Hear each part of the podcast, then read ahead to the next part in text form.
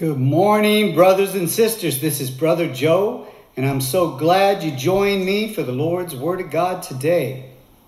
And so today's message is about heartache and how if you have heartache, it can hurt and be more painful than a cut or a break in your bones. It can be much suffering, brothers and sisters.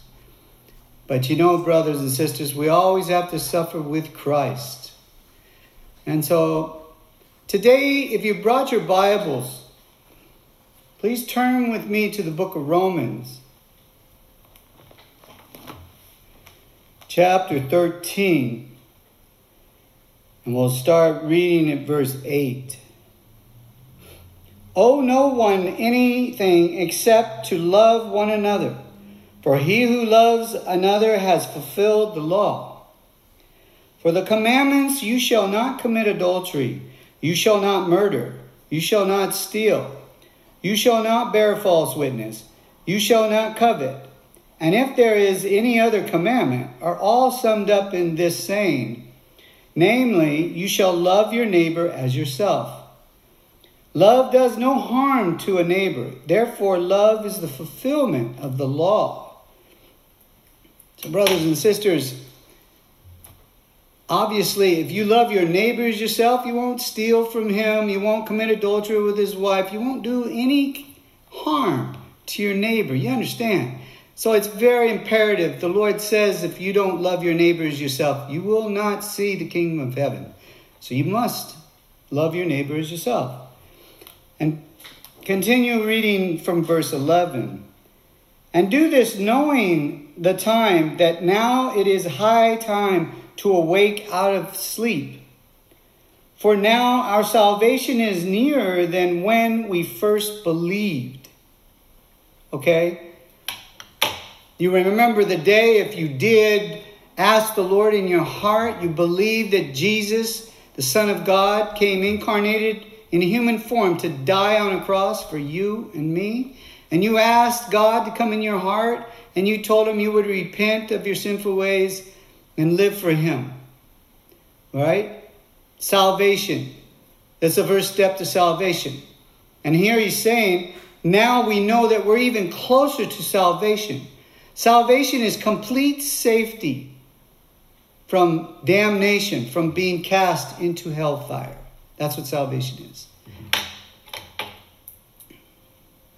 and reading verse 12. The night is far spent, the day is at hand.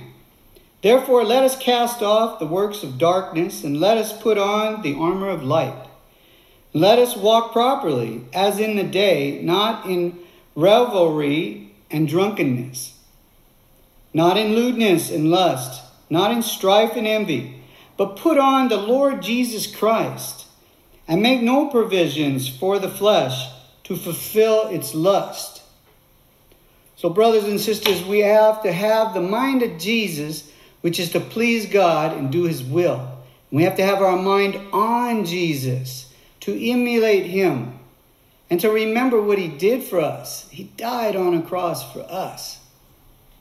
And, brothers and sisters, if you're saved today and you you are walking with Christ, you are a Christian. You must continue to love your neighbors yourself so that you don't fall into lust and anger and wrath and strife and drunkenness because the day is at hand. That means the, the Lord is coming soon.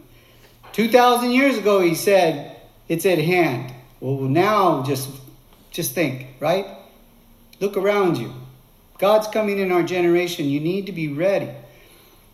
And you got to have that love for your neighbor. If you lose the love for your neighbor, you'll start doing these things. And God will chasten you if you are His and He loves you. And we can lose loved ones. Many people have heartache because they've lost a loved one in the fire, in an accident, with diseases. And it hurts.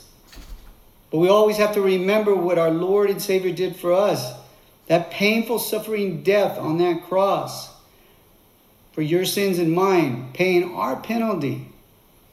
And so we have to continue loving our Lord God Almighty with all our heart, soul, mind, and strength, and love our neighbor as ourselves. Because we all have to be tested. Even Job, who didn't deserve, the Bible says, what he received. Okay? So everyone has to be tested of our faith and love for God.